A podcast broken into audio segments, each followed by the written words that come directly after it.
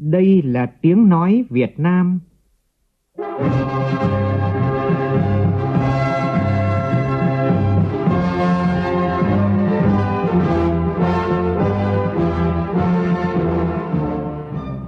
là tiếng nói Việt Nam, phát thanh từ Hà Nội, thủ đô nước Cộng hòa xã hội chủ nghĩa Việt Nam.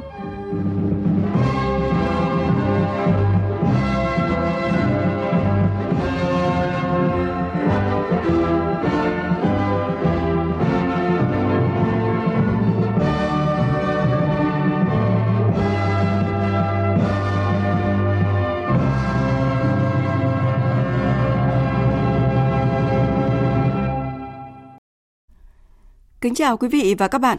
Mời quý vị và các bạn nghe chương trình Thời sự trưa của Đài Tiếng Nói Việt Nam. Chương trình có những nội dung chính sau đây.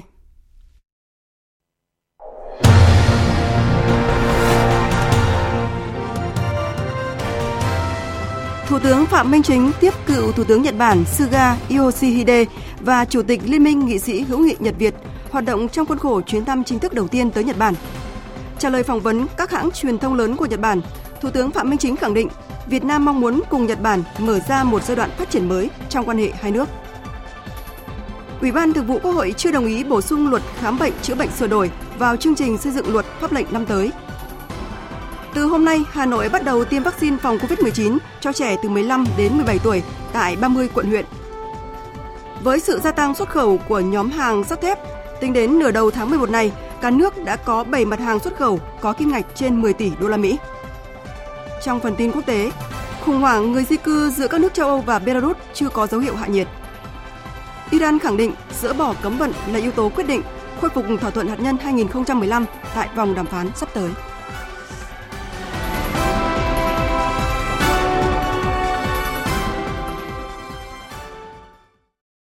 Bây giờ là nội dung chi tiết.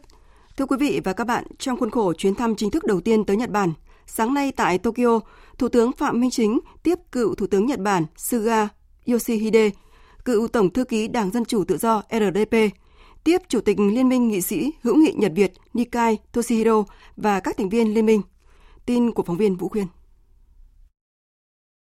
Thủ tướng Chính phủ Phạm Minh Chính nhấn mạnh Nhật Bản là đối tác chiến lược quan trọng hàng đầu của Việt Nam, bày tỏ vui mừng nhận thấy quan hệ đối tác chiến lược sâu rộng Việt-Nhật đang tiếp tục phát triển mạnh mẽ, toàn diện trên tất cả các lĩnh vực với sự tin cậy chính trị cao.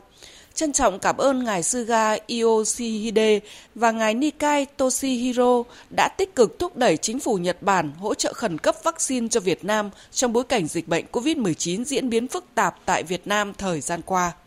Thủ tướng Chính phủ Phạm Minh Chính đánh giá cao những đóng góp tích cực hiệu quả của cựu Thủ tướng Suga và Chủ tịch Nikai, cũng như các thành viên Liên minh nghị sĩ hữu nghị Nhật Việt vào việc thúc đẩy quan hệ đối tác chiến lược sâu rộng giữa hai nước không ngừng phát triển mạnh mẽ và hiệu quả trên các lĩnh vực thúc đẩy hợp tác kinh tế thương mại đầu tư và giao lưu nhân dân, cảm ơn những tình cảm hữu nghị chân thành đối với đất nước và nhân dân Việt Nam. Thủ tướng Chính phủ Phạm Minh Chính đề nghị cựu Thủ tướng Suga, Chủ tịch Nikai và Liên minh nghị sĩ hữu nghị tiếp tục có những đóng góp vào việc tăng cường hợp tác giữa Quốc hội, giao lưu nghị sĩ, các nhà lãnh đạo trẻ hai nước, đồng thời phát huy vai trò cầu nối của các tổ chức nghị sĩ hữu nghị hai nước. Cựu Thủ tướng Suga và Chủ tịch Liên minh nghị sĩ hữu nghị Nhật Việt Nikai ôn lại những kỷ niệm và ấn tượng sâu sắc về đất nước và con người Việt Nam, nhất trí cao với các phát biểu của Thủ tướng Chính phủ Phạm Minh Chính.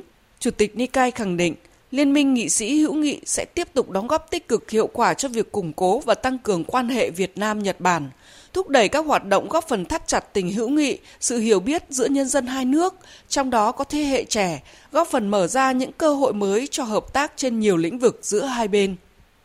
Nhân dịp này, Thủ tướng Chính phủ Phạm Minh Chính và các đại biểu đã dự lễ xuất hành đưa quýt ưng siêu của Nhật Bản sang thị trường Việt Nam. Thời gian qua, lãnh đạo chính phủ và các cơ quan chức năng của hai nước đã có các hoạt động tích cực để thúc đẩy việc xuất nhập khẩu sang thị trường của nhau các loại hoa quả đặc sản như quýt ưng siêu, vải và nhãn của Việt Nam. Phía Nhật Bản đang xem xét tích cực đẩy nhanh quá trình cấp phép nhập khẩu nhãn của Việt Nam trong niên vụ 2022. Cũng nhân chuyến thăm chính thức Nhật Bản, Thủ tướng Chính phủ Phạm Minh Chính đã trả lời phỏng vấn một số hãng truyền thông lớn của Nhật Bản như NHK, Jiji Press, Kyodo News, Nikkei, Asahi Shimbun, Yomiuri Shimbun, Akahata về quan hệ hợp tác giữa hai nước và triển vọng phát triển trong tương lai. Trả lời câu hỏi của phóng viên về quan hệ Việt Nam và Nhật Bản thời gian qua và kỳ vọng về mối quan hệ này trong tương lai, Thủ tướng Phạm Minh Chính khẳng định Việt Nam luôn coi trọng và mong muốn cùng Nhật Bản mở ra một giai đoạn phát triển mới trong quan hệ hai nước, sâu sắc và hiệu quả hơn vì hòa bình, ổn định, hợp tác và phát triển thịnh vượng ở khu vực và trên thế giới. Nhật Bản hiện là đối tác kinh tế quan trọng hàng đầu của Việt Nam, đứng đầu về vốn ODA, thứ hai về đầu tư, thứ ba về du lịch và thứ tư về thương mại. Việt Nam tiếp tục là điểm đến đầu tư hàng đầu của các doanh nghiệp Nhật Bản khi tìm kiếm cơ hội đầu tư ở nước ngoài. Mối quan hệ của Nhật Bản và Việt Nam càng thể hiện sâu sắc những lúc khó khăn và thách thức. Dịch bệnh COVID-19 đã tác động tiêu cực đến kinh tế xã hội toàn cầu. Trong đại dịch, hai nước đã luôn chia sẻ, hỗ trợ lẫn nhau. Trên bình diện đa phương, hai nước đã phối hợp chặt chẽ trong các diễn đàn quốc tế và khu vực như Liên Hợp Quốc, ASEAN, APEC, ASEM, Mekong, cũng như trong ứng phó với các thách thức chung như biến đổi khí hậu, phòng chống thiên tai, bảo vệ môi trường, qua đó đóng góp tích cực cho hòa bình, ổn định, hợp tác và phát triển ở khu vực. Hai bên cùng nhau và cùng các đối tác khác thúc đẩy liên kết kinh tế, tự do thương mại, ký kết, triển khai các hiệp định tự do thương mại thế hệ mới như Hiệp định Đối tác Toàn diện và Tiến bộ Xuyên Thái Bình Dương CPTPP và Hiệp định Đối tác Kinh tế Toàn diện khu vực RCEP. Để kế thừa và khai thác có hiệu quả hơn nữa truyền thống hợp tác, tiềm năng thế mạnh của nhau, Việt Nam mong muốn cùng Nhật Bản thực hiện hiệu quả hơn nữa cơ chế hợp tác hiện nay, đồng thời xây dựng cơ chế hợp tác mới để cùng nhau mở ra giai đoạn phát triển mới của quan hệ đối tác chiến lược sâu rộng Việt Nam Nhật Bản. Trở lại với các thông tin thời sự trong nước, tiếp tục chương trình phiên họp thứ 5 sáng nay, Ủy ban Thường vụ Quốc hội xem xét tờ trình của Chính phủ về bổ sung luật khám bệnh chữa bệnh sửa đổi vào chương trình xây dựng luật pháp lệnh năm tới. Phóng viên Lại Hoa phản ánh. Tờ trình của chính phủ đề nghị bổ sung dự án luật khám chữa bệnh sửa đổi vào chương trình năm 2022 nhằm đáp ứng yêu cầu đổi mới, nâng cao chất lượng công tác khám chữa bệnh trong bối cảnh dịch COVID-19 diễn biến phức tạp. Chính phủ đề xuất 15 nhóm chính sách lớn nhằm sửa đổi toàn diện luật khám chữa bệnh năm 2009. Tuy nhiên, Ủy ban Pháp luật của Quốc hội cho rằng 8 trong tổng số 15 nhóm chính sách cần được nghiên cứu bổ sung, nhất là nội dung liên quan đến đổi mới quy định về phân tuyến, phân cấp hệ thống khám chữa bệnh, về an ninh bệnh viện, về an toàn cho người hành nghề, giá dịch vụ khám chữa bệnh, vân vân. Chủ nhiệm Ủy ban xã hội của Quốc hội Nguyễn Thúy Anh đề nghị chính sách về khám chữa bệnh từ xa và chính sách quy định về liên doanh liên kết, cung cấp thành lập cơ sở khám chữa bệnh hoặc cung cấp dịch vụ y tế giữa các cơ sở y tế của nhà nước và giữa các cơ sở y tế của nhà nước và cơ sở y tế tư nhân. Thì hai chính sách mới này cũng đã được đánh giá tác động nhưng mà ban soạn thảo dự án luật không đưa chính sách quy định về liên doanh liên kết vào dự án luật và việc này thì cũng cần phải xem xét để có cái chỉnh lý sửa đổi. Ủy ban Thường vụ Quốc hội đề nghị tiếp tục hoàn thiện báo cáo tổng kết thi hành luật khám chữa bệnh, đồng thời đánh giá tổng thể về công tác phòng chống dịch COVID-19 để kiến nghị bổ sung quy định nhằm đảm bảo chất lượng khám chữa bệnh và huy động mọi nguồn lực cho công tác khám chữa bệnh khi có dịch bệnh lớn xảy ra. Tại phiên họp, Chủ tịch Quốc hội Vương Đình Huệ nhấn mạnh tờ trình của chính phủ đề nghị sửa đổi toàn diện nhưng nhiều quan điểm chưa được thể hiện trong luật. Chủ tịch Quốc hội lưu ý trong quá trình làm chính sách, việc luật hóa quan điểm phải lấy người bệnh làm trung tâm cho mọi hoạt động cung cấp dịch vụ khám chữa bệnh, trên cơ sở tăng cường khả năng tiếp cận với dịch vụ khám bệnh chữa bệnh chất lượng cao phù hợp với thông lệ quốc tế, đồng thời tiếp tục thực hiện chính sách xã hội hóa các loại hình dịch vụ để có sự tham gia đảm bảo công bằng trong tiếp cận cung cấp, khám chữa bệnh công và tư. Thì tôi thấy bây giờ nó chưa rõ cái ranh giới giữa cái chỗ đâu là y tế dự phòng và đâu là đâu là khám chữa bệnh theo cái luật bảo hiểm y tế và luật khám chữa bệnh, cần phải có cái đánh giá tổng kết một cách rất là để đầy đủ tác động của cái vấn đề phòng chống dịch vừa rồi để mà tiếp tục cụ thể hóa các quy định về khám chữa bệnh trong cái luật này chú ý thêm như chính sách khám bệnh chữa bệnh từ xa này quy định thời hạn của giấy phép hành nghề khám bệnh chữa bệnh 5 năm này quy định liên doanh liên kết thành lập cơ sở khám chữa bệnh thành lập cung cấp dịch vụ y tế này cái này là không có quy định rồi lại tiếp tục lại sai đặt máy đặt mic như thế nào lạm dụng cái kỹ thuật cao Kết luận nội dung này, Ủy ban Thường vụ Quốc hội cho rằng hồ sơ đối với dự án luật khám chữa bệnh sửa đổi chưa đáp ứng yêu cầu. Báo cáo đánh giá tác động, báo cáo tổng kết số liệu mới chỉ ở năm 2018, đề nghị chính phủ tiếp tục hoàn thiện báo cáo đánh giá tác động đến thời điểm hiện nay. Sau khi hoàn thiện thì Ủy ban Thường vụ Quốc hội sẽ cho ý kiến vào phiên họp tiếp theo. Cũng tại phiên họp, Ủy ban Thường vụ Quốc hội đồng ý đưa vào chương trình xây dựng luật pháp lệnh năm 2022 đối với dự án luật sửa đổi bổ sung một số điều của luật tần số vô tuyến điện.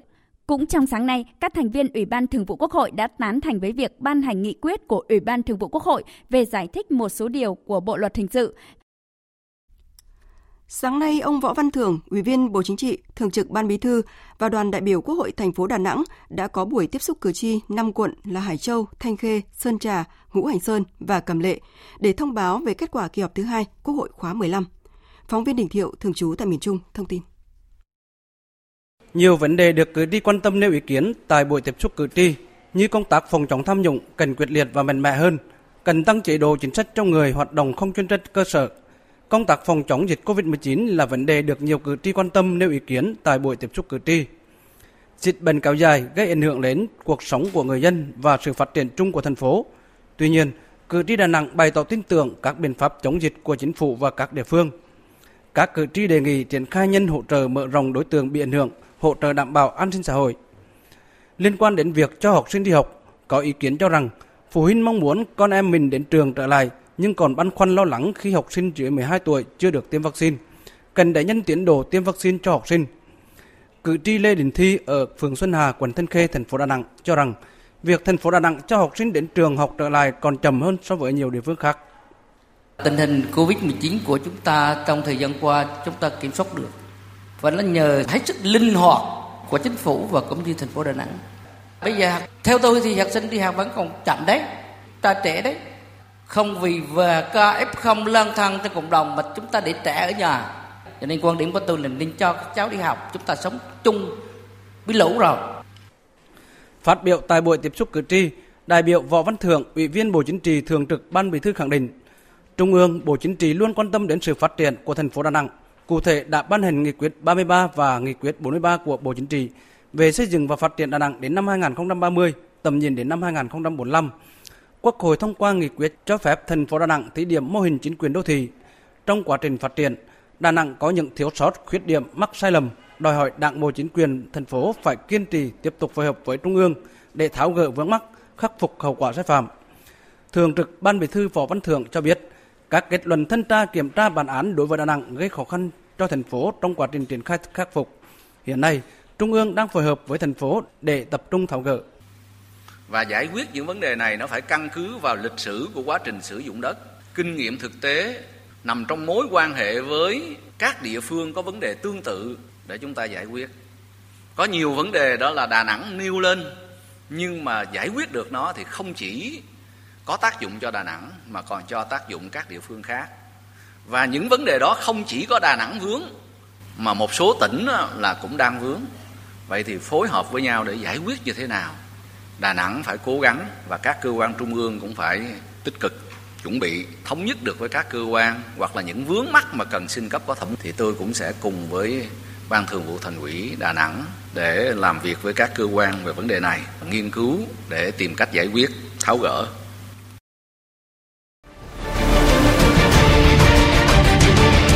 Thích ứng để bình thường mới thích ứng để bình thường mới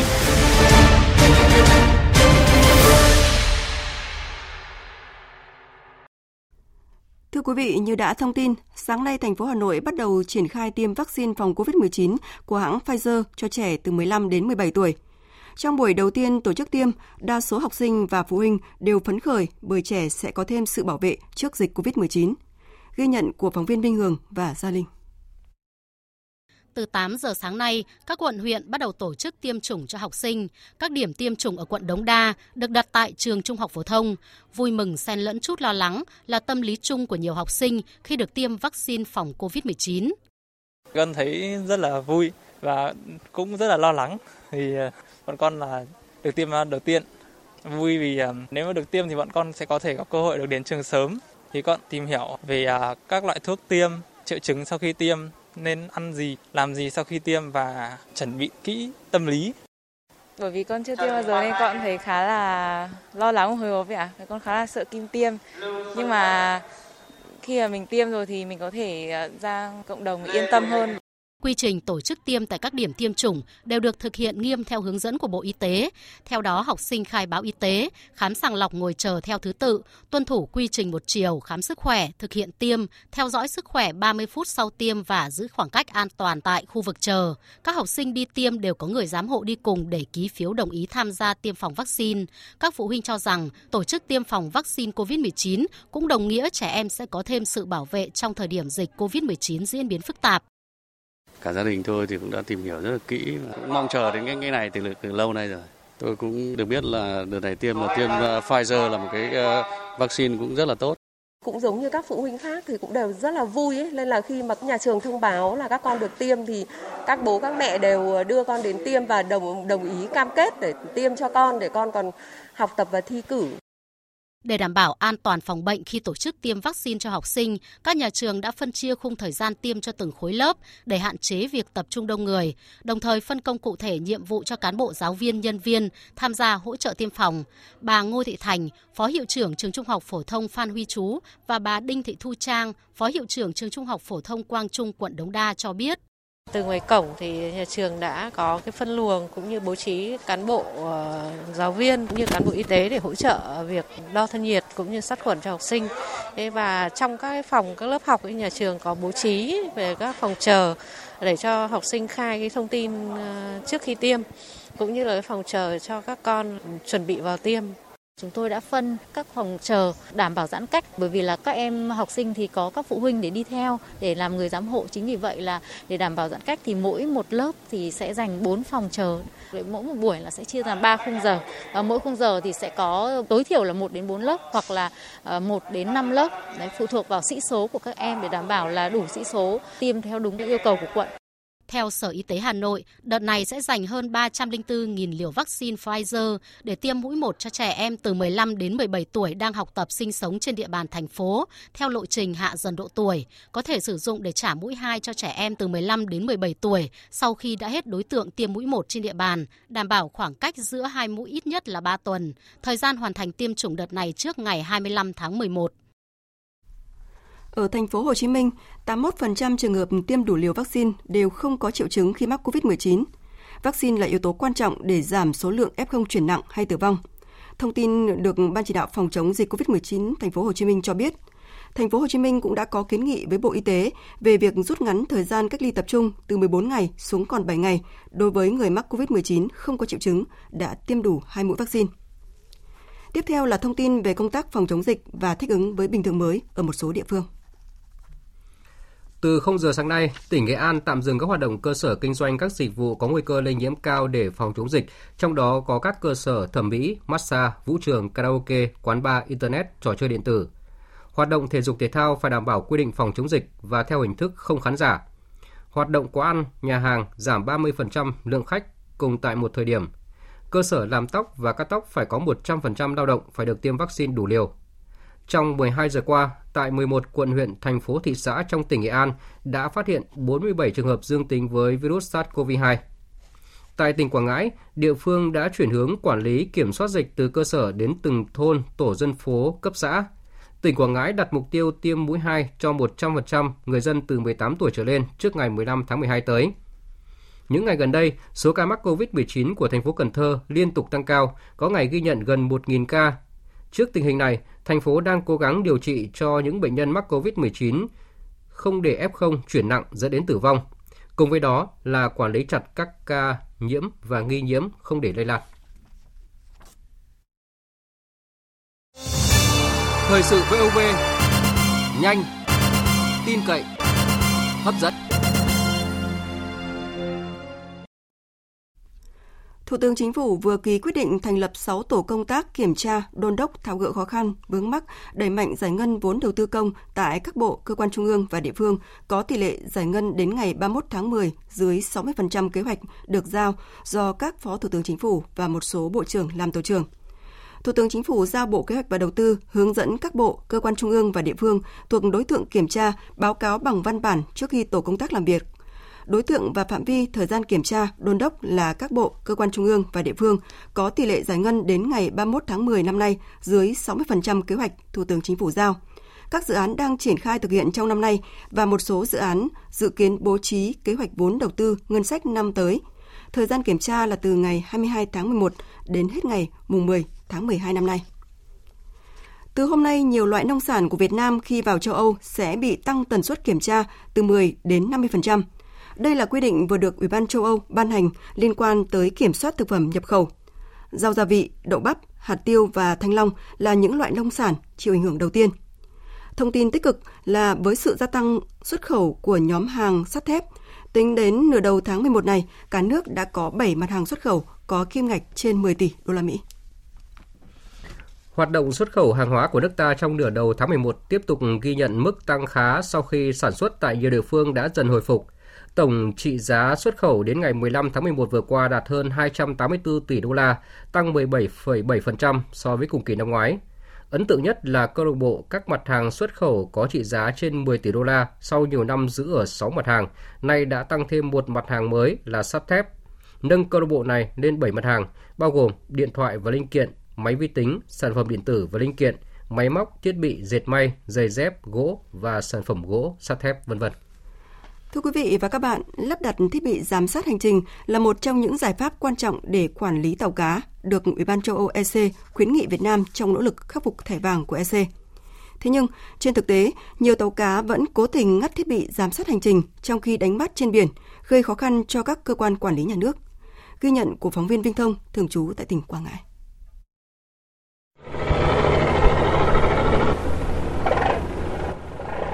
Sau thời gian dài cho tàu nằm bờ để phòng chống dịch Covid-19, ngư dân Trần Văn Dân ở thôn Tân An, xã Nghi An, thành phố Quảng Ngãi, chủ tàu cá QNG 97407 công suất 420 mã lực làm nghề lưới chuồng, chuẩn bị cho tàu vươn khơi.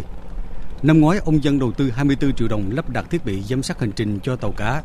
Bây giờ mỗi phiên biển, ông Trần Văn Dân và các ngư dân trên tàu nắm rõ được các thông tin về vị trí tàu trên biển, tốc độ di chuyển, hướng đi, thông tin cảnh báo. Tất cả dữ liệu được truyền tự động về trung tâm giám sát tại bờ thông qua hệ thống vệ tinh. Ông Trần Văn Dân cho biết, khi không trực tiếp đi biển, chủ tàu cũng có thể nhận được các thông tin của tàu thông qua điện thoại di động hoặc máy tính kết nối Internet. Thiết bị rồi gán rồi, mỗi lần chạy biển chú mở là mới giám sát hành trình nó, nó, nó hoạt động bình thường thôi. Trong quá trình đi biển thì mình ờ, cứ hoạt động thôi, ví dụ có nhân tình quấn quý xảy ra, mất sáng thì ngược lại điện vô tổng đời, tổng đời nghiên cứu cho mình còn bàn không thì mình ờ, chạy vô thôi. Quá 10 ngày rồi mình chạy vô. Tàu cá có lắp đặt thiết bị giám sát hành trình.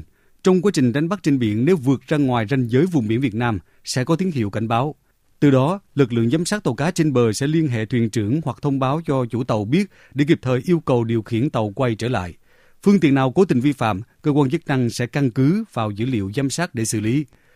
Tuy nhiên, thực tế nhiều chủ tàu mất kết nối hành trình gây khó khăn cho các cơ quan quản lý. Ông Trương Quang Dũng, đại diện Văn phòng Kiểm soát nghề cá, cảng cá Tịnh Kỳ, thành phố Quảng Ngãi cho biết, trong thời gian gần đây, của Ủy ban tỉnh chỉ độ phải kiểm soát chặt chẽ hơn nữa, nên văn phòng kiểm tra kịp trì của thiết bị giám sát hành trình. Đối với trường hợp mà thiết bị giám sát hành trình mà không còn niêm phong kịp trì thì yêu cầu chủ tàu phải lắp lại trì mới làm thủ tục xuất cảng. Đối với những tàu khi nhập cảng thì kiểm tra mà không còn niêm phong kịp trì thì lập biên bản xử lý theo ờ, quy định. Tỉnh Quảng Ngãi là một trong những địa phương có số lượng tàu cá lớn của cả nước với 4.700 tàu. Hiện đã có gần 90% phương tiện lắp đặt thiết bị giám sát hành trình trong tổng số hơn 3.300 tàu cá có chiều dài từ 15 mét trở lên, bắt buộc phải lắp đặt thiết bị theo quy định. Thời gian qua, Ủy ban nhân dân tỉnh Quảng Ngãi chỉ đạo các đơn vị địa phương tăng cường kiểm tra xử lý nghiêm các trường hợp vi phạm việc ngắt kết nối thiết bị giám sát hành trình. Tuy nhiên, vẫn còn nhiều tàu cá cố tình vi phạm. Ông Nguyễn Văn Mười, Chi cục trưởng Chi cục Thủy sản Quảng Ngãi cho biết. Ngoài cái việc tuyên truyền đến tặng bà con ngư dân, chúng tôi tổ chức kiểm soát tại các cái văn phòng đại diện kiểm soát nghề cá tại các cảng cá tàu cá là phải có đầy đủ giấy tờ trang thiết bị giám sát hành trình thì mới cho xuất bến hoạt động trong thời gian tới thì các ngành chức năng sẽ tăng cường quản lý việc chấp hành các cái quy định của pháp luật thì mới cho các tàu cá hoạt động. Tổng cục Đường bộ Việt Nam cho biết sẽ thí điểm thu phí không dừng hoàn toàn trên cao tốc Hà Nội Hải Phòng từ quý 2 năm tới. Theo báo cáo của Tổng cục Đường bộ Việt Nam, sau hai giai đoạn của dự án thu phí tự động không dừng triển khai trên toàn quốc, hiện có 112 trạm thu phí vận hành hệ thống thu phí điện tử không dừng. Trong quá trình hoàn thiện, một số bất cập trong việc kết nối liên thông dữ liệu của hai giai đoạn đã được khắc phục triệt đề. Đến nay, chủ phương tiện đã có thể sử dụng một thẻ thu phí điện tử không dừng duy nhất để lưu thông qua toàn bộ các trạm thu phí.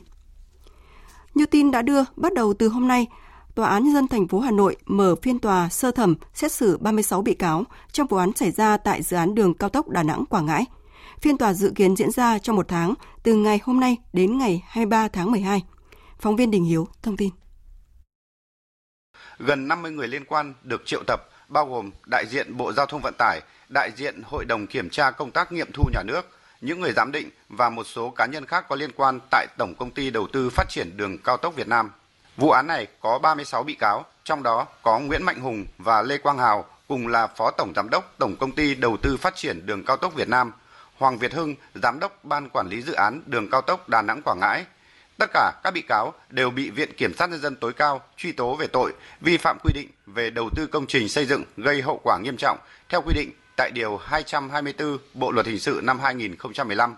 Theo cáo trạng, dự án đường cao tốc Đà Nẵng Quảng Ngãi do Tổng công ty Đầu tư Phát triển Đường cao tốc Việt Nam làm chủ đầu tư có tổng chiều dài toàn tuyến là hơn 139 km từ thành phố Đà Nẵng đến thành phố Quảng Ngãi, tỉnh Quảng Ngãi.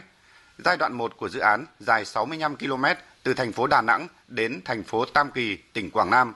Dự án được khởi công giữa năm 2013 đến năm 2017 hoàn thành thông xe đưa vào khai thác sử dụng giai đoạn 1 gồm 65 km từ thành phố Đà Nẵng đến thành phố Tam Kỳ.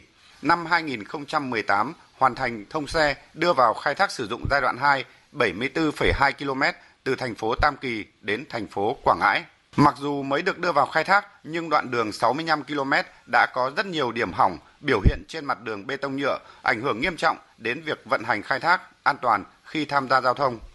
Kết luận giám định cho thấy chất lượng công trình xây dựng hoàn thành đối với tất cả 7 gói thầu, phần đường thuộc giai đoạn 1 của dự án không đảm bảo chất lượng đúng như tiêu chuẩn kỹ thuật yêu cầu thiết kế dự án. Mặc dù các hạng mục công trình xây dựng không đảm bảo chất lượng, nhưng chủ đầu tư và các đơn vị liên quan đã nghiệm thu, thanh toán hơn 811 tỷ đồng cho các đơn vị thi công dự án. Cáo trạng cũng xác định các bị can đã không tuân thủ quy định của pháp luật về xây dựng dẫn tới tổ chức thi công, nghiệm thu các hạng mục công trình dù không đảm bảo chất lượng. Trong khoảng 10 ngày qua, dự án điện gió ở Sóc Trăng liên tiếp xảy ra hai sự cố khi cánh quạt điện gió bất ngờ bị gãy. Đại diện Sở Công Thương tỉnh Sóc Trăng cho biết đang cùng với các đơn vị chức năng kiểm tra, tìm hiểu về nguyên nhân của sự cố này. Tin của phóng viên Thạch Hồng. Tại chủ một điện gió đặt tại xã Bình Hải, thị xã Bình Châu, tỉnh Sóc Trăng đã bị gãy mất một phần cánh quạt. Một người dân chứng kiến sự việc cho biết, trưa 20 tháng 11, trong lúc đang trên đường đến ao tôm, thì nghe một tiếng động lớn. Sau đó nhìn thấy một phần cánh quạt điện gió màu trắng rơi xuống nằm đè lên cây rừng phòng hộ ven biển. Dự án điện gió này được đóng điện vào vận hành vào đầu tháng 10 năm 2021. Trước đó, giữa tháng 11 năm 2021, cũng tại thị xã Vĩnh Châu, một nhà máy điện gió khác sau khi đóng điện vận hành chỉ hơn 10 ngày, một phần cánh quạt dài trên 50 mét cũng bất ngờ bị gãy, rơi xuống nằm vắt ngang hai ao tôm. Lãnh đạo Sở Công Thương tỉnh Sóc Trăng cho biết đang phối hợp với các đơn vị chức năng kiểm tra tìm hiểu nguyên nhân về sự cố này. Với 72 km bờ biển, Sóc Trăng có nhiều lợi thế phát triển điện gió. Toàn tỉnh hiện có 21 dự án điện gió thu hút đầu tư và đang được triển khai. Tiếp theo là một số thông tin về thời tiết qua phần tổng hợp của biên tập viên Xuân Ninh. Thưa quý vị, hiện không khí lạnh đã ảnh hưởng đến Trung Bộ và đang tiếp tục ảnh hưởng đến Nam Trung Bộ. Dự báo từ nay đến ngày mai ở khu vực từ Quảng Trị đến Khánh Hòa tiếp tục có mưa với lượng mưa phổ biến từ 80 đến 150 mm, có nơi trên 180 mm. Ngoài ra ở Ninh Thuận, Bình Thuận và Nam Bộ ngày hôm nay cũng có mưa rào và rông, cục bộ có mưa vừa mưa to với lượng mưa có nơi trên 70 mm trong 24 giờ. Trong mưa rông có khả năng xảy ra lốc xét, mưa đá và gió giật mạnh. Nguy cơ xảy ra lũ quét, sạt lở đất tại khu vực vùng núi và ngập úng cục bộ tại các vùng trũng thấp ven sông. Cảnh báo cấp độ rủi ro thiên tai do mưa lớn, lốc xét và mưa đá là cấp 1. Ở Bắc Bộ trong đó có thủ đô Hà Nội, chiều và tối nay nhiều mây có mưa nhỏ vài nơi trời rét với mức nhiệt cao nhất trong ngày từ 17 đến 21 độ, về đêm thấp nhất từ 14 đến 17 độ. Vùng núi rét đậm với mức nhiệt từ 10 đến 13 độ, vùng núi cao có nơi dưới 8 độ. Khu vực từ Thanh Hóa đến Thừa Thiên Huế trời rét với nhiệt độ thấp nhất 15 đến 18 độ. Chương trình tiếp tục với phần tin quốc tế. Tổng thống Mỹ Joe Biden vừa tái đề cử ông Powell giữ chức chủ tịch cựu Chủ tịch Cục Dự trữ Liên bang Mỹ Fed để duy trì sự ổn định và độc lập của ngân hàng trung ương trong bối cảnh nước Mỹ phải đối mặt với những thách thức trên con đường phục hồi kinh tế đầy đủ. Phóng viên Phạm Huân, thường trú tại Mỹ, đưa tin.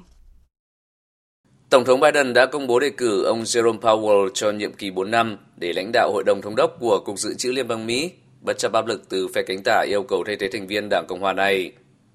Tổng thống Biden cũng đề cử Thống đốc Lion Brainerd, thành viên duy nhất của Đảng Dân Chủ trong Hội đồng Quản trị Cục Dự trữ Liên bang Mỹ giữ chức Phó Chủ tịch. Bà Brainerd được các nghị sĩ theo chủ nghĩa tự do ủng hộ thay thế ông Powell giữ chức Chủ tịch Cục Dự trữ Liên bang Mỹ nhiệm kỳ tới. Trong bài phát biểu ở Nhà Trắng, Tổng thống Biden nhấn mạnh, Tôi tin rằng việc có được ban lãnh đạo Cục Dự trữ Liên bang nhận được sự ủng hộ rộng rãi của cả hai đảng là điều quan trọng, đặc biệt trong bối cảnh nước Mỹ bị chia rẽ về chính trị như hiện tại. Tôi cũng tin rằng chúng ta cần làm mọi thứ có thể để loại bỏ sự chia rẽ đảng phái gay gắt hiện nay ra khỏi tính độc lập và uy tín của Cục Dự trữ Liên bang. Bằng cách đề cử Leyen vào vị trí phó chủ tịch, tôi đang nâng cao một trong những công chức có năng lực và tận tụy nhất của đất nước. Bà là một trong những nhà kinh tế vĩ mô hàng đầu của nước Mỹ. Ông Powell, 68 tuổi, có kinh nghiệm điều hành ngành tài chính trong nhiều năm. Ông trở thành một trong số các thành viên Hội đồng Thống đốc Cục Dự trữ Liên bang Mỹ năm 2012 dưới thời cựu Tổng thống Barack Obama. Bà Brainard, hiện 59 tuổi, cũng được cựu Tổng thống Obama đề cử vào Hội đồng Quản trị Cục Dự trữ Liên bang năm 2014 sau khi giữ chức Thứ trưởng Bộ Tài chính phụ trách các vấn đề quốc tế. Bà Brainard từng là cố vấn kinh tế và thương mại hàng đầu cho cựu Tổng thống Bill Clinton. Điện Kremlin cho biết tại cuộc điện đàm với Thủ tướng Italia Mario Draghi, Tổng thống Putin khẳng định Nga sẵn sàng cung cấp khí đốt lâu dài cho châu Âu. Phóng viên Anh Tú, thường trú tại Liên bang Nga, đưa tin. Theo sáng kiến của Thủ tướng Italia Mario Draghi, chủ đề hợp tác trong lĩnh vực năng lượng đã được nêu ra trong cuộc điện đàm. Tổng thống Nga Vladimir Putin khẳng định Nga sẵn sàng cung cấp khí đốt cho châu Âu lâu dài và không bị gián đoạn, bao gồm cả việc sử dụng khả năng của đường ống dòng chảy phương Bắc 2. Trước đó, cơ quan quản lý năng lượng Đức thông báo tạm dừng quá trình cấp phép cho dòng chảy phương Bắc 2 với tư cách công ty vận hành độc lập. Việc cấp phép này có thể xem xét khi công ty có hình thức pháp lý phù hợp với luật pháp Đức. Một nội dung quan trọng khác trong cuộc điện đàm được hai nhà lãnh đạo Nga, Italia thảo luận chi tiết là tình hình biên giới của Belarus với các nước EU. Cả hai bên đều nhấn mạnh tính hiệu quả của việc thiết lập mối quan hệ tương tác trên thực tế giữa Liên minh châu Âu và Minsk nhằm sớm giải quyết cuộc khủng hoảng theo các tiêu chuẩn của luật nhân đạo đã được thảo luận trong các cuộc điện đàm gần đây của Tổng thống Belarus Alexander Lukashenko với quyền Thủ tướng Đức Angela Merkel. Khi trao đổi quan điểm về cuộc xung đột nội bộ Ukraine, Tổng thống Putin và Thủ tướng Mario Draghi đặc biệt lo ngại các bước đi khiêu khích của phía Ukraine nhằm cố tình làm trầm trọng thêm tình hình ở Donbass, bao gồm cả việc sử dụng vũ khí bị cấm theo gói biện pháp Minsk. Liên quan đến cuộc khủng hoảng di cư tại châu Âu, châu Âu không nên bị tống tiền để tiếp nhận người di cư từ biên giới Belarus. Đó là câu trả lời của một số thành viên EU cho đề xuất của Tổng thống Belarus về việc EU cần tiếp nhận 2.000 người tị nạn Khủng hoảng người di cư Belarus-EU chưa thể giải quyết trong ngày 1 ngày 2. Các bên cảnh báo điều tồi tệ vẫn đang ở phía trước. Tổng hợp của biên tập viên Đình Nam. Nhằm khơi thông bế tắc trong vấn đề người di cư biên giới với Ba Lan, Tổng thống Belarus Alexander Lukashenko đã đề xuất với Đức về việc tiếp nhận 2.000 người tị nạn tại biên giới nước này tiếp giáp với Ba Lan. Tôi đang chờ Liên minh châu trả lời về câu hỏi 2.000 người tị nạn. Tôi đã yêu cầu họ đưa số người này đi. Thủ tướng Đức đã nói với tôi sẽ xem xét vấn đề này ở cấp độ Liên minh châu Âu. Tuy nhiên, việc xem xét chưa bắt đầu. Tổng thống Belarus cảnh báo, nếu cuộc khủng hoảng này vượt tầm kiểm soát, chiến tranh là điều khó tránh khỏi. Đó sẽ là một thảm họa. Belarus không cố tình đưa người di cư tới châu Âu, nhưng sẽ bảo vệ họ trong khả năng nhiều nhất có thể. Tuy nhiên, đề xuất tiếp nhận người di cư của lãnh đạo Belarus ngay lập tức đã bị một số nước châu Âu gạt đi. Tổng thống Litva Noseda cho biết ông yên tâm rằng Đức sẽ không có thỏa thuận riêng rẽ nào về việc tiếp nhận người di cư từ Belarus. Việc xem xét sẽ diễn ra ở cấp độ Liên minh châu Âu. Tôi có thể nói rất rõ ràng, không có thỏa thuận nào về việc phân chia người di cư, 5.000 người di cư hay 2.000 người di cư. Điều này đã không diễn ra. Thủ tướng Đức có mục tiêu giải quyết cuộc khủng hoảng nhân đạo, có thể bằng cách dừng các chuyến bay mới đến Belarus và khuyến khích các chuyến bay đưa những người di cư trở về quê hương họ. Trong khi Thủ tướng Áo Schallenberg nhấn mạnh, EU không nên bị tống tiền trong việc tiếp nhận người tị nạn. EU phải có quan điểm thống nhất trước một cuộc tấn công hỗn hợp từ Belarus. Thủ tướng Balans Morawiecki nhận định, cuộc khủng hoảng di cư Belarus sẽ không thể kết thúc sớm nó không chỉ là vấn đề người di cư đơn thuần, mà là câu chuyện chính trị của Belarus và Nga. Cuộc khủng hoảng di cư Belarus chưa thể kết thúc sớm, thậm chí sẽ còn leo thang khi EU sắp công bố chi tiết gói trừng phạt thứ năm. Hôm qua, Ngoại trưởng Estonia Limes cho biết một loạt các biện pháp trừng phạt mới dự kiến sẽ có hiệu lực vào cuối tháng 11. Theo bà, gói trừng phạt sẽ được EU phối hợp triển khai với Mỹ. Nước dự kiến sẽ áp đặt trừng phạt Belarus trong tháng 12. Hiện chưa có danh sách các biện pháp trừng phạt cụ thể. Song Ngoại trưởng các nước EU tuần trước đã nhất trí nhằm vào các tổ chức cá nhân Belarus bị cáo buộc hỗ trợ đưa người di cư trái phép vượt biên vào các nước EU. Trong lúc này, nhiều nước châu Âu đang tiếp tục oàn mình chống dịch COVID-19 trong bối cảnh châu lục này trở thành điểm nóng của dịch. Lý giải về sự tăng trở lại của các ca mắc ở châu Âu, giới chuyên gia đưa ra ba lý do chính, đó là thời tiết, sự chủ quan và độ bao phủ vaccine. Với trung bình gần 10.000 ca nhiễm mới mỗi ngày trong tuần qua, Bỉ cũng đã buộc đeo khẩu trang tại những địa điểm công cộng đối với người từ 10 tuổi trở lên. Từ ngày 1 tháng 1 năm 2022, nhân viên y tế bắt buộc phải tiêm vaccine phòng bệnh. Những người từ chối sẽ bị sa thải.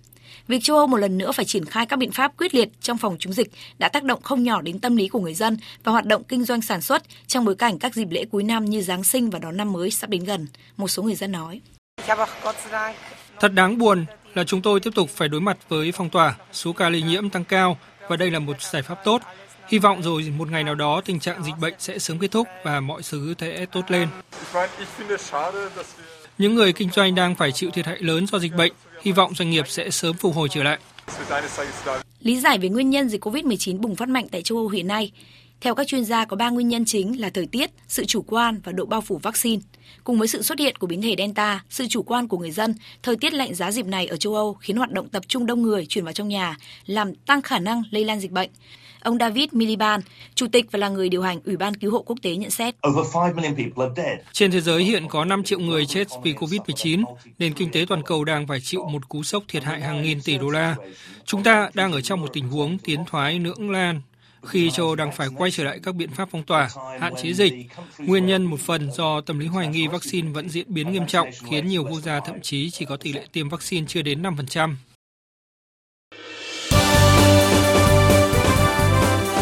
Thời sự tiếng nói Việt Nam Thông tin nhanh Bình luận sâu Tương tác đa chiều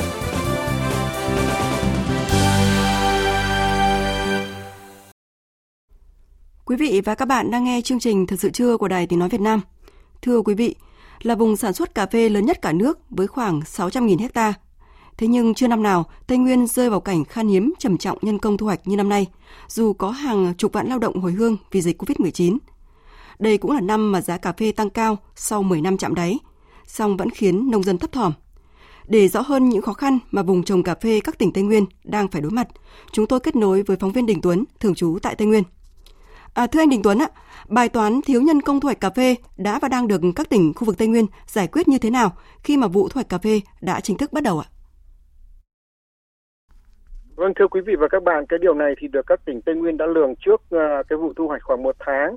Chính vì vậy mà các tỉnh đều có uh, chỉ đạo là cân đối lại cái nguồn lao động của địa phương gồm ba nguồn, cái nguồn uh, hàng chục vạn lao động uh, trở về từ thành phố Hồ Chí Minh và các tỉnh phía Nam. Thứ hai là nguồn là đồng bào dân tộc thiểu số mà bấy lâu nay ờ, ít được sử dụng mà thu hái cà phê và cái nguồn thứ ba là sau cùng nhất là ờ, các ờ, lực lượng vũ trang sẽ tham gia giúp dân để xử lý cái vấn đề nhân công thu hái cho nó kịp một vụ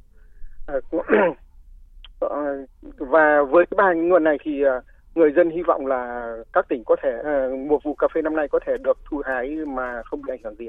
Vâng ạ, ờ, chúng ta thì đã chứng kiến cái làn sóng dịch chuyển lao động từ các tỉnh phía Nam về khu vực Tây Nguyên do cái tác động bởi ờ, đại dịch Covid-19 và đây được coi là một cái nguồn ờ, bổ sung đáng kể cho vụ thu hái cà phê năm nay. À, vậy thì các địa phương đã có giải pháp tận dụng cái nguồn lao động này như thế nào ạ? Đến thời điểm này chúng tôi đi cơ sở thì vẫn thấy người nông dân lo lắng bởi vì vụ thu hoạch cà phê năm 2021 này sẽ bắt đầu chính thức từ thời điểm này và kéo dài trong 2 tháng nữa tức là ngay bây giờ nếu mà có lao động thì à, bà con đã có thể tiến hành thu hái cà phê ngay rồi nhưng mà nhiều nông dân vẫn đang phải chờ. À, chính quyền các cấp đã có cái kế hoạch à, huy động à, 10 vạn lao động từ uh, phía nam trở về và đã lên kế hoạch chi tiết. Đến thời điểm này thì à, chính quyền các cấp cho đến tận cấp thôn xã đã quen với cách làm việc trên các nhóm online. Bởi vì mấy tháng qua thì các nhóm này đã được mở ra rất nhiều để tổ chức kết nối tiêu thụ giải cứu nông sản cho người nông dân khá hiệu quả và kết hợp vào cái uh, các nhóm chỉ đạo chống dịch nữa nếu mà các nhóm này được uh, giao thêm nhiệm vụ là kết nối lao động để uh, xử lý vấn đề mùa vụ thì cũng sẽ đạt hiệu quả. Vâng ạ, như vậy là với hàng trăm nghìn nhân công trở về từ các tỉnh phía Nam thì cái thách thức đang được các tỉnh Tây Nguyên chuyển thành cơ hội. Cơ hội đấy uh, trước hết là cơ hội cho ngành cà phê khi mà được bổ sung cái nguồn lao động. Vậy ở ừ, phía những cái người lao động trở về ạ, bấy lâu nay thì các cấp chính quyền ờ, đều chăn trở với cái việc là tạo việc làm và tạo thu nhập cho họ. À, vậy thì anh Đình Tuấn thấy cái vụ cà phê này có phải cũng là một cái cơ hội để ờ, giải quyết cái vấn đề đó hay không ạ? Vâng thưa quý vị và các bạn, à, theo những người làm cà phê á, thì mỗi một hecta cà phê cần khoảng à, 60 công lao động để thu hái, giải đều trong suốt gần 2 tháng và bình thường như mọi năm thì chi phí khoảng 10 triệu 10 triệu đồng tiền công hái. Như vậy thì à, với 600.000 hecta cà phê Tây Nguyên sẽ cần khoảng 35 triệu công lao động. Tổng tiền công thu hái cho cái vụ này là cho trong một vụ là khoảng độ 6.000 tỷ đồng. À, với cái ờ, uh, 35 triệu công lao động và 6.000 tỷ đồng đó thì uh, có thể nói là một cái lượng ngày công và cái lượng tiền rất lớn để trả cho nhân công. Chính vì thế thì bà con lao động trở về từ các thành phố là hoàn toàn có thể trông đợi vào cái chỗ này. Tuy nhiên có một vấn đề là cái tiền công mà thu hái cà phê so với cái tiền công lao động ở giữa thành phố thì nó hơi thấp. Bà con cũng có thể hy vọng là năm nay giá cà phê tăng khoảng 17% so với vụ trước. Cho nên là trong thời gian tới thì cái ngày công thu hái cà phê vẫn có thể được cải thiện hơn. Do vậy là cuối cùng là vẫn phải phụ thuộc vào khâu, khâu tổ chức. Nếu mà tổ chức tốt, điều hòa được nhân lực tại chỗ, Ờ, như ở trường hợp ở huyện Đức Cơ, ờ, tỉnh Gia Lai thì có những cái đơn vị họ đã điều ờ, họ họ đã lên phương án rất tốt và xúc tiến là không những là kết nối được lao động mà kết nối cả phương tiện vận tải đưa đón nhân công từ cái nơi tập kết đến tận vườn và sau đó là chở cả nhân công và sản phẩm về khu tập kết. Nếu mà tạo điều kiện như vậy thì tôi nghĩ sẽ thu hút được cái nhân công hàng chục vạn người trở về từ các thành phố để chống dịch. Bây giờ tránh dịch, bây giờ thì tham gia thu hái cà phê và họ vẫn có cái thu nhập hiệu quả. Đây là cái bước đệm tốt ạ. Vâng ạ, quả thực đây là những cái con số ờ, thuyết minh rất là đáng thuyết phục. À, một cái vấn đề khác đó là à, dịch Covid-19 thì không chỉ gây khó khăn về lao động mà còn gây đứt gãy chuỗi sản xuất, thu mua, chế biến và xuất khẩu cà phê. Với các vấn đề đó như thế nào ạ? À, từ thực tế nhiều năm theo dõi và phản ánh về những cái bước thăng trầm của ngành cà phê các tỉnh Tây Nguyên thì anh Đình Tuấn có thể phân tích về những cái nền tảng hiện có cũng như là những cái cơ hội đang đón đợi ngành cà phê Tây Nguyên trong bối cảnh đại dịch Covid-19 tác động đến rất nhiều ngành và nhiều lĩnh vực ạ. À, vâng thưa quý vị và các bạn, trong những cái khó khăn chung mà dịch Covid-19 à, gây ra thì ngành cà phê tất nhiên cũng bị ảnh hưởng. Tuy nhiên kết quả cuối cùng của năm 2021 này cho thấy là ngành cà phê vẫn cứ giữ được an toàn và xuất khẩu cà phê chỉ giảm khoảng 5,4% về lượng nhưng mà lại tăng 3,4% về kim ngạch xuất khẩu so với cùng kỳ năm 2020. Cà phê của Tây Nguyên hiện nay uh, có thể tin là sẽ tiếp tục an toàn trong cái diễn biến phức tạp của dịch Covid-19 bởi vì so với những năm trước thì ngành cà phê bây giờ đã hoàn thiện hơn rất nhiều với một cái bộ giống gồm hàng chục giống có phẩm chất tốt, năng suất cao. Cùng với đó thì à, các doanh nghiệp cà phê đã có rất nhiều cái liên kết với nông dân à, để hình thành những cái vùng liên kết sản xuất lớn, sản xuất những cái sản phẩm chất lượng cao. Họ cũng đã đầu tư đồng bộ thiết bị công nghệ để chế biến, sàng tuyển và hệ thống kho chứa nữa. Cho nên là hoàn toàn là có thể xử lý an toàn những cái ách tắc về ngắn hạn do dịch có thể gây ra một vấn đề lo lắng khác là về phân bón thì ờ, đang tăng mạnh và có những người đã lo lắng là cái sự tăng giá của cà phê vụ này không đủ bù đắp cho cái phần chi phí phân bón. Tuy nhiên thì ngành cà phê Tây Nguyên bây khác hẳn ngày xưa là ngành cà phê bây giờ không còn đơn độc nữa. Một cái vườn cà phê là gồm một hệ sinh thái cho cái cây nào cũng cho thu nhập. Mà trong vườn cà phê có cả trồng sen cây hồ tiêu, cây ăn trái. Cho nên là phân bón này là bón cho cả các loại cây khác nữa. Cho nên là rủi ro và chi phí thì là chia chia nhỏ ra nhưng mà thu nhập thì lại được cộng dồn lại. Cho nên là ngành cà phê Việt Nam, ngành cà phê Tây Nguyên bây giờ hoàn toàn có thể đứng vững uh, trừ những cái biến động quá lớn. Chứ còn những biến động như thời gian gần đây thì ngành cà phê sẽ ờ, vẫn là một trụ cột của nông nghiệp Tây Nguyên. Uh, và trên cái trụ cột đấy trên cái nền tảng đấy thì uh, một cái hệ thống một hệ sinh thái các cây trồng kinh tế khác đã được kiến tạo để hỗ trợ nhau để có thể trụ vững hơn trong những điều kiện khắc nghiệt. Vâng, cảm ơn phóng viên Đình Tuấn với những phân tích vừa rồi. Ờ, thưa quý vị, Tây Nguyên đang bước vào niên vụ cà phê mới với giá cà phê tăng 5.000 đồng một kg so với cùng kỳ năm ngoái, đạt trên dưới 41.000 đồng một kg. Và đây là tin vui đối với người sản xuất kinh doanh cà phê. Những diễn biến về nguồn cung cà phê toàn cầu cho thấy mức giá này có thể được giữ vững hoặc là sẽ tiếp, tiếp tục tăng cao hơn. Và như vậy, với sản lượng dự kiến là khoảng 1 triệu 640.000 tấn, người trồng cà phê Tây Nguyên vụ này có thu nhập nhiều hơn vụ trước là khoảng 8.200 tỷ đồng. Giữa những khó khăn của đại dịch COVID-19, những thiếu hụt về nguồn lao động như phóng viên Đài Tiếng nói Việt Nam thường trú tại Tây Nguyên vừa phản ánh, thì các địa phương cần thích ứng thành công với những khó khăn đó để cà phê Tây Nguyên tiếp tục nâng cao giá trị của mình. Và chương trình thời sự trưa của Đài Tiếng nói Việt Nam sẽ tiếp tục với trang tin đầu tư tài chính và chuyên mục thể thao. Trang tin đầu tư tài chính. Thưa quý vị và các bạn, giá vàng hôm nay trên thị trường thế giới tiếp tục sụt giảm về quanh ngưỡng 1.811,7 đô la Mỹ một ounce, giảm hơn 26 đô la Mỹ một ounce so với đêm qua. Giá vàng SJC trong nước giảm khoảng 450 đến 500.000 đồng một lượng. Niêm yết mua vào ở mức 58 triệu 600 000 đồng một lượng và bán ra 59 triệu 470 000 đồng một lượng. Công ty Bảo Tín Minh Châu niêm yết giá vàng rồng Thăng Long ở mức mua vào 52 triệu 260 000 đồng một lượng và bán ra 52 triệu 910 000 đồng một lượng. Trên thị trường ngoại tệ, Ngân hàng Nhà nước công bố tỷ giá trung tâm của đồng Việt Nam với đô la Mỹ hôm nay ở mức 23.133 đồng đổi một đô la. Tiếp theo là thông tin trên Sở Giao dịch Hàng hóa Việt Nam giao dịch liên thông với thị trường thế giới. Trong phiên giao dịch sáng nay, bảng giá của các mặt hàng thuộc nhóm nông sản phân hóa mạnh. Tuy nhiên, sắc xanh vẫn chiếm ưu thế, giúp cho chỉ số MXV Index nông sản tăng lên mức 1.677 điểm. Lúa mì là mặt hàng có diễn biến đáng chú ý nhất trên thị trường khi giá tiếp tục phá vỡ những kỷ lục đã thiết lập trước đó. Cụ thể, giá lúa mì Chicago đang duy trì ở mức trên 315 đô la Mỹ một tấn, trong khi giá lúa mì Kansas đang gần tiến đến mức 320 đô la Mỹ một tấn. Đà tăng mạnh của lúa mì trong thời gian gần đây được hỗ trợ chủ yếu bởi những lo ngại liên quan đến nguồn cung. Đầu tiên, việc Nga liên tục tăng mức thuế xuất khẩu trong 5 tuần trở lại đây đã khiến cho mức giá xuất khẩu tăng cao. Còn trên thị trường chứng khoán, áp lực bán có phần giảm đi khá nhiều so với phiên hôm qua, nhưng vẫn có nhiều cổ phiếu vừa và nhỏ bị giảm mạnh và giảm sàn. Mặt khác, nhóm ngân hàng sau khi gồng gánh thị trường hôm qua đã hết lực và đều giảm điểm. Kết thúc phiên giao dịch sáng nay, VN Index đạt 1.450,65 điểm, HNX Index đạt 443,28 điểm. Đầu tư tài chính biến cơ hội thành hiện thực. Đầu tư tài chính biến cơ hội thành hiện thực. Thưa quý vị và các bạn, câu hỏi được nhiều nhà đầu tư băn khoăn nhất là chọn kênh đầu tư nào từ nay đến cuối năm. Vì lợi nhuận và rủi ro luôn song hành. Phóng viên Hà Nho phỏng vấn luật sư Trương Thanh Đức, giám đốc công ty luật An Vi về nội dung này. À, thưa ông là ở cấp độ nhà đầu tư mà muốn bảo toàn vốn ý, thì có thể là lựa chọn cái kênh nào để an toàn nhất? Vì con số lạm phát ờ, rất có thể là nó sẽ gần gần với lãi suất tiền gửi hiện nay. Nhưng mà nếu mà gửi ngân hàng thì dầu sao? Cũng tính được, cũng sẽ không có một con số lạm phát quá lớn với cái điều hành vĩ mô của nhà nước như hiện nay. Còn những lĩnh vực khác ấy, thì nó là cơ hội đồng thời là rủi ro.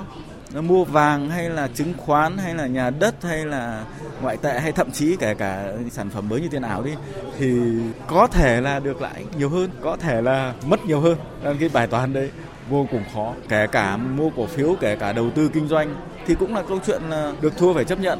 Cho nên quan trọng nhất của những nhà đầu tư của những người mà có tiền gửi cái tiền tiết kiệm thì phải xác định rằng tất cả trên đời không có cái gì là không có rủi ro. Cái gì mà mình kiểm soát được cái gì mình chấp nhận được thì mình đầu tư nhiều vào.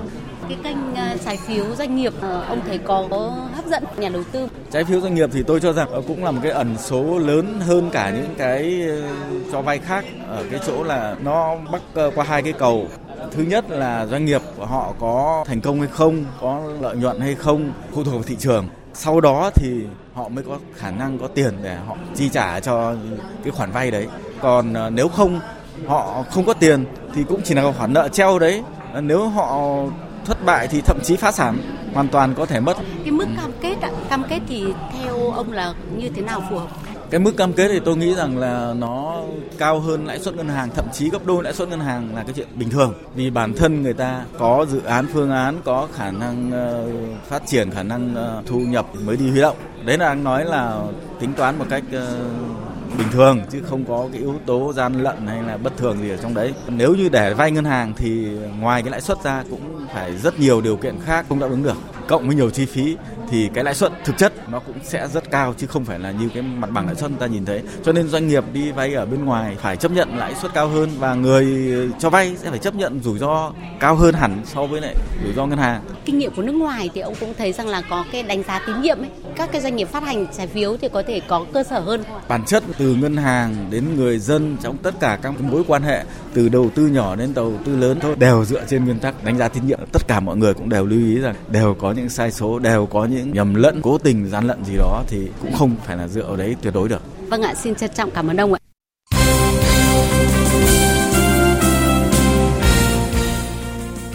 Thưa quý vị và các bạn, để chuẩn bị cho giải bóng đá vô địch Đông Nam Á AFF Cup 2020, hôm qua đội tuyển Việt Nam tiếp tục tập tại Bà Rịa Vũng Tàu. Để đáp ứng những yêu cầu của thầy trò huấn luyện viên Park Hang-seo, thời gian qua, ban quản lý sân vận động Bà Rịa đã đẩy mạnh công việc bảo dưỡng, chăm sóc sân để đội tuyển Việt Nam có được điều kiện tập luyện tốt nhất. Theo đó, sân này đã được cải tạo, nâng cấp từ tháng 11 năm 2020. Toàn bộ mặt cỏ cũ đã được thay mới và có hệ thống tưới trên khắp mặt sân. Ông Đinh Hồng Vinh, Chủ tịch câu lạc bộ Bà Rịa Vũng Tàu cho biết. À, ngay từ khi nhận được cái thông tin thì đội ngũ chăm sóc sân cũng như là ban quản lý sân À, câu lạc bộ cũng đã tiến hành lưu lại mặt sân và cải tạo bù cát làm sao mà đáp ứng tốt nhất cho đội tuyển Việt Nam trong cái chuyến tập huấn lần này. Về đội ngũ sân bãi thì sau khi mà tiếp nhận bàn giao từ nhà thầu cũng đã nắm bắt rất là nhiều cái kỹ thuật để chăm sóc sân về mặt sân như mặt cỏ, tốt nhất hiện nay tại các đội chuyên nghiệp Việt Nam. Chiều qua 22 tháng 11, trên sân Trung tâm Đào tạo bóng đá trẻ Việt Nam diễn ra hai cặp đấu thuộc lượt trận thứ tư giải vô địch bóng đá nữ quốc gia 2020. Hà Nội Watabe đánh bại Phong Phú Hà Nam 4-1. Thành phố Hồ Chí Minh thắng Thái Nguyên T và T với cùng tỷ số. Hiện Thành phố Hồ Chí Minh và Hà Nội Watabe cùng được 9 điểm, chia nhau hai vị trí đầu bảng. Ở lượt đấu cuối diễn ra vào chiều 25 tháng 11, hai đội gặp nhau trong trận đấu được xem là chung kết của giải. Cũng trong ngày hôm qua tại nhà thi đấu Thái Sơn Nam ở quận 8 thành phố Hồ Chí Minh kết thúc 5 cặp đấu thuộc lượt trận 13 giải Futsal vô địch quốc gia 2021. Quảng Nam vượt qua Thái Sơn Bắc 3-1, Thái Sơn Nam thắng đậm Hưng Gia Khang Đắk Lắk 7-1. Trận đấu giữa San Haco và San Vines Khánh Hòa kết thúc với tỷ số 3-1 nghiêng về Sahako. Tân Hiệp Hưng thua Zbis Sài Gòn 0-1 và Hiếu Hoa Đà Nẵng đánh bại Cao Bằng 7-3. Sau lượt trận 13, Thái Sơn Nam tiếp tục dẫn đầu bảng xếp hạng với 34 điểm. Hôm nay ngày 23 tháng 11, các đội nghỉ và sẽ thi đấu lượt trận 14 vào ngày mai 24 tháng 11.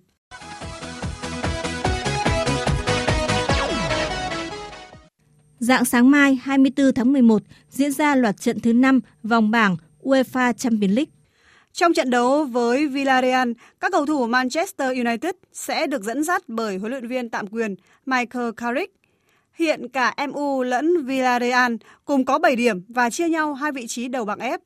Nếu vượt qua đại diện bóng đá Tây Ban Nha, đội bóng đến từ nước Anh sẽ tiếp tục nắm giữ ngôi đầu bảng và gần như cầm chắc tấm vé vào vòng đấu loại trực tiếp.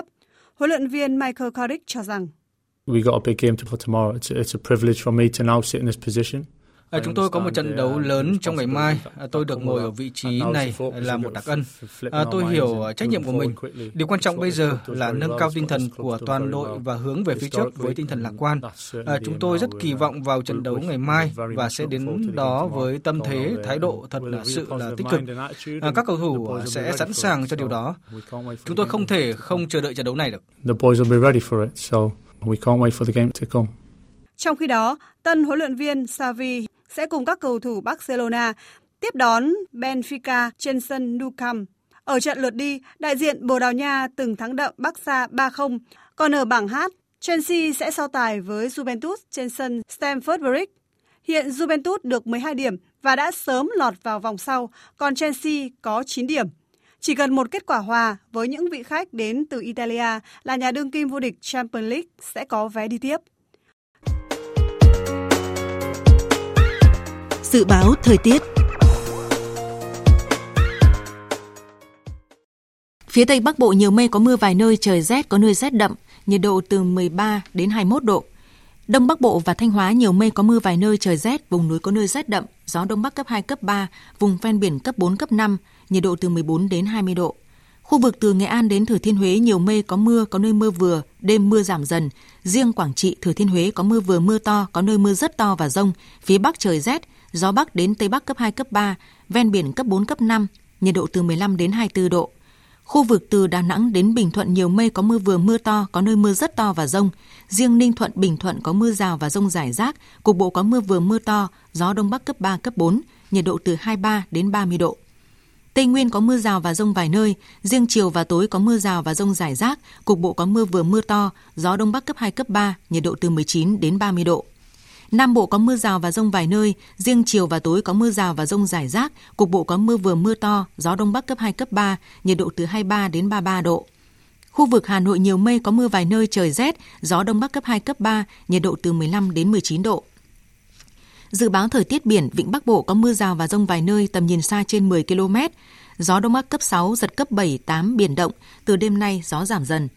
Vùng biển từ Quảng Trị đến Quảng Ngãi, vùng biển từ Bình Định đến Ninh Thuận, vùng biển từ Bình Thuận đến Cà Mau có mưa rào và rông rải rác. Trong mưa rông có khả năng xảy ra lốc xoáy. Tầm nhìn xa trên 10 km, giảm xuống 4 đến 10 km trong mưa, gió Đông Bắc cấp 6, có lúc cấp 7, giật cấp 8, biển động mạnh. Vùng biển từ Cà Mau đến Kiên Giang có mưa rào và rông rải rác. Trong mưa rông có khả năng xảy ra lốc xoáy và gió giật mạnh. Tầm nhìn xa trên 10 km, giảm xuống 4 đến 10 km trong mưa, gió Đông Bắc đến Đông cấp 4, cấp 5. Khu vực Bắc và giữa Biển Đông và khu vực quần đảo Hoàng Sa thuộc thành phố Đà Nẵng có mưa rào và rông vài nơi, tầm nhìn xa trên 10 km, gió Đông Bắc cấp 6, cấp 7, có lúc cấp 8, giật cấp 9, biển động mạnh. Khu vực Nam Biển Đông, khu vực quần đảo Trường Sa thuộc tỉnh Khánh Hòa và Vịnh Thái Lan có mưa rào và rông rải rác. Trong mưa rông có khả năng xảy ra lốc xoáy và gió giật mạnh. Tầm nhìn xa trên 10 km, giảm xuống 4 đến 10 km trong mưa, gió Đông Bắc cấp 4, cấp 5. Vừa rồi là thông tin dự báo thời tiết. Trước khi kết thúc chương trình, chúng tôi tóm lược những tin chính đã phát.